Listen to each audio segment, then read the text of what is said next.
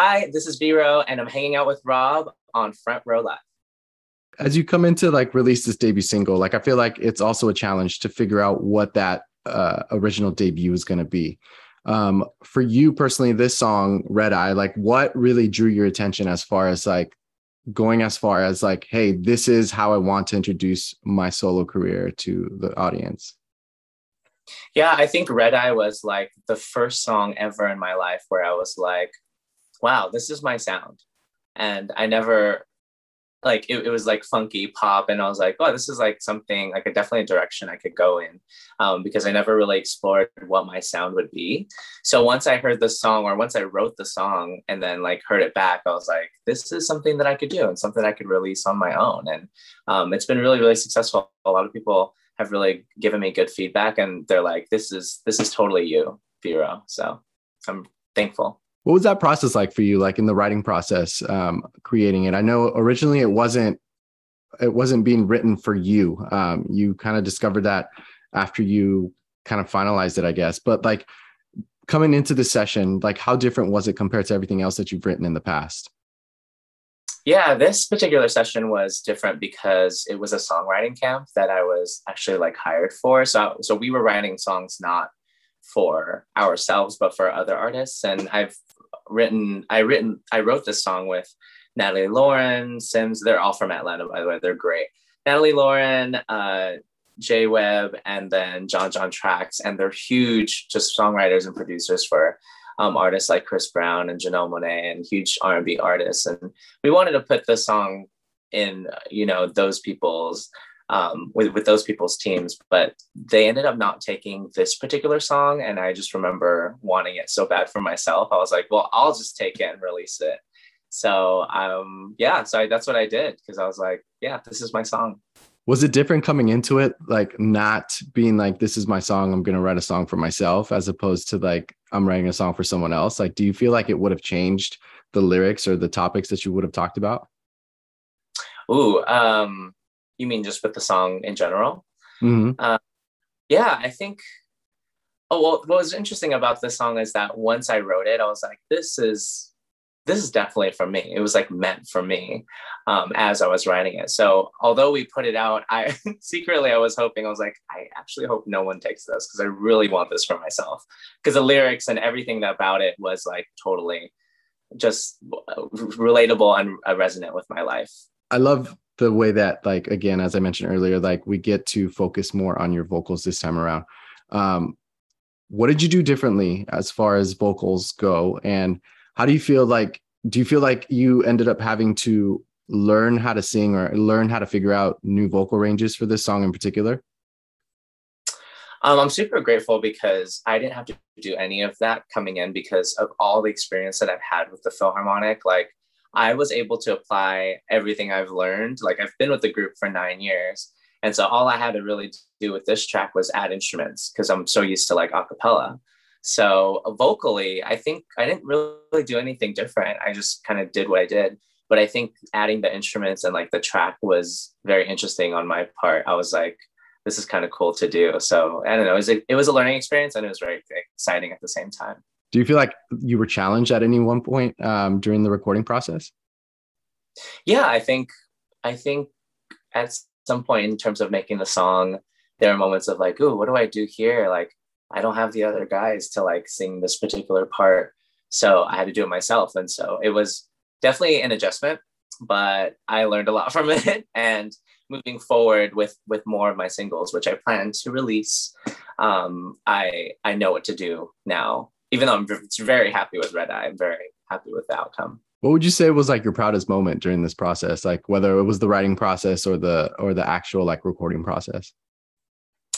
Oh, I think the proudest moment was just releasing it because I remember I wanted to release. I wrote the song in 2019, so I wanted to release it that year, but you know, since everything has happened, like I'm just proud that I released it and that, you know, um, I made a music video on it. I made a live music video for it. And I'm just like promoting it and doing what I wanted to do this whole time. So, so 2019, that's quite some time for you to be considering like the solo project.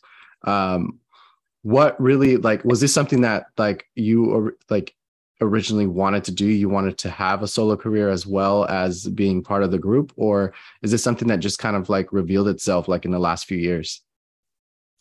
Um, it's a little bit of both. I feel like before the Filharmonic ever existed, I was a solo artist right out right out of college. Um, but it was also it it also didn't kind of manifest until the happened because I was sitting around doing nothing and I was like, well, I might as well try stuff on my own and release music that I uh, that I've written by myself because nothing was happening at the time. So everything that has happened thus far has kind of led up to this point. So I'm just very grateful to to just like be able to release this stuff as a solo artist. Yeah. So now talk to me a little bit about your writing process, just because you have so much experience, as we've mentioned. Um, so do you see like that evolution in your songwriting? Like, do you pay attention to it, or is that something that kind of like other people say, like, oh my gosh, like the way you write now is so different? Um, mm. Like, do you what? How is what is that like for you? That's so interesting that you asked that question. I was listening to some old music or old songs of mine, and I just thought to myself, I was like, wow, I sucked. Like I really like I, I like I, like up until now, I just I feel like the songs back then I was like, what was I doing? But you had to kind of write and experiment in order to, you know, get the sound that you want now. So I'm really again just so grateful that I'm at this point in my life where I'm like proud of my songs because it took a while for me to get here. So I'm grateful and um, I'm really proud of Red Eye. I'm glad for all of the mistakes and failures in terms of songwriting that led up to this point because you have to go through that and you have to experiment in order to get uh, the type of product that you want in the end. How would you say that Red Eye paved the way to new material for for you? Like, do you feel like that's the sound and direction that you're going for, or do you feel like that's just a small taste of what you're going for? Yeah, no, it's it's the sound. it's like the one the one sound that I'm like, this is what I want to make. This is the type of music that I can make for years. And maybe it'll change one day, but I know that like more so on like the funk pop like 90s r&b driven stuff that's my that's my jam so um, i definitely want to make more music on that uh, in that genre would you say that that 90s funk uh, kind of style of genre like was something that you've always loved and enjoyed or is that something that you most recently kind of learned about and learned to appreciate yeah it's it's something that i've been with like my whole life like i grew up listening to 90s r&b like my sister um, she was a little older than me, so she she would be listening to like as a teenager, she'd be listening to all of the '90s R&B stuff, and I just remember like listening along with her. And so it's just like in my blood. It's like I, it's stuff that I grew up with. But then like the funk and the jazz and all that stuff comes from when I was in college when I was transcribing like jazz charts and and like jazz musicians and so it's always been a part of me and it's been like such a process and journey getting up to this point, realizing that this specific sound is like the sound that I want to like represent for the like rest of my life almost. I just want to like continue to make this music. Now, do you feel like with with your solo project, do you feel like your audience, uh, your fans are gonna get to see a more vulnerable side of you? Like, um, and if so, like, do you feel like that's something that you have to work on, or do you feel like that's something that just naturally happens because you're you're an open book? Yeah. Um, well, I haven't said this to anyone yet, but I mean, kind of, but I am, I basically like finished writing my album. I just have to like produce wow. it. And a lot of the songs on this album are really vulnerable and they, they really show who I am as a person. And um, I'm excited to release those songs, but also at the same time, I'm like, oh, I hope this is the right choice. And as an artist and songwriter, it's like you're you're like bearing your soul. So I guess that's the whole point. what, what, was harder for you, being vulnerable on your lyrics or being vulnerable recording uh, those vocal takes? I think the lyrics. I think the lyrics are super vulnerable. I think the vocal part of it, the musician part of it, um, I'm used to. Like I've I've done that for so long, but now getting into the nitty gritty of like these are the lyrics that represent my life and my experiences that stuff can be heavy for any artist to to reveal. so whenever I release any song, I'm just like, oh my gosh, what am I doing? What am I doing? What I'm doing? But but then the feedback has has been so incredible and, and I feel supported whenever I release something. So it's been good. Do you feel like that a weight is lifted off you once you write these like vulnerable topics? Um, because I feel like sometimes like it, it's stuff that like the artists don't really talk about or they or it's a it's a situation or a moment that they've tried to forget about like when you were writing this record or this this material like do you feel like it helped you kind of feel better about it or do you feel like oh. it, it was just like pinching you even harder yeah that's such a good question i think for any artist it's definitely a release because when you know when you put your life and your soul into your art it's almost as if it's like therapy basically. You're you're writing down you're almost venting to music or you're venting to art.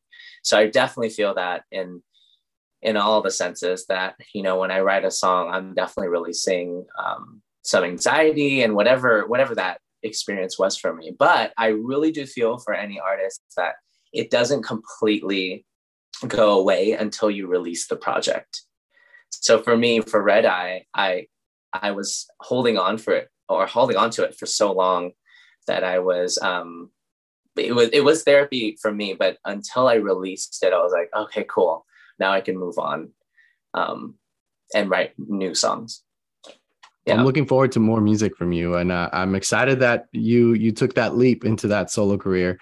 Um, and uh, yeah, congratulations with Red Eye. And I'm looking, like I said, I'm looking forward to more material. I know your fans are, are as well. So oh. now that music is out, can we expect maybe some performances, live shows? Like, is that something that you want to um, try and tackle at the same time, or do you want to focus more on the releases first?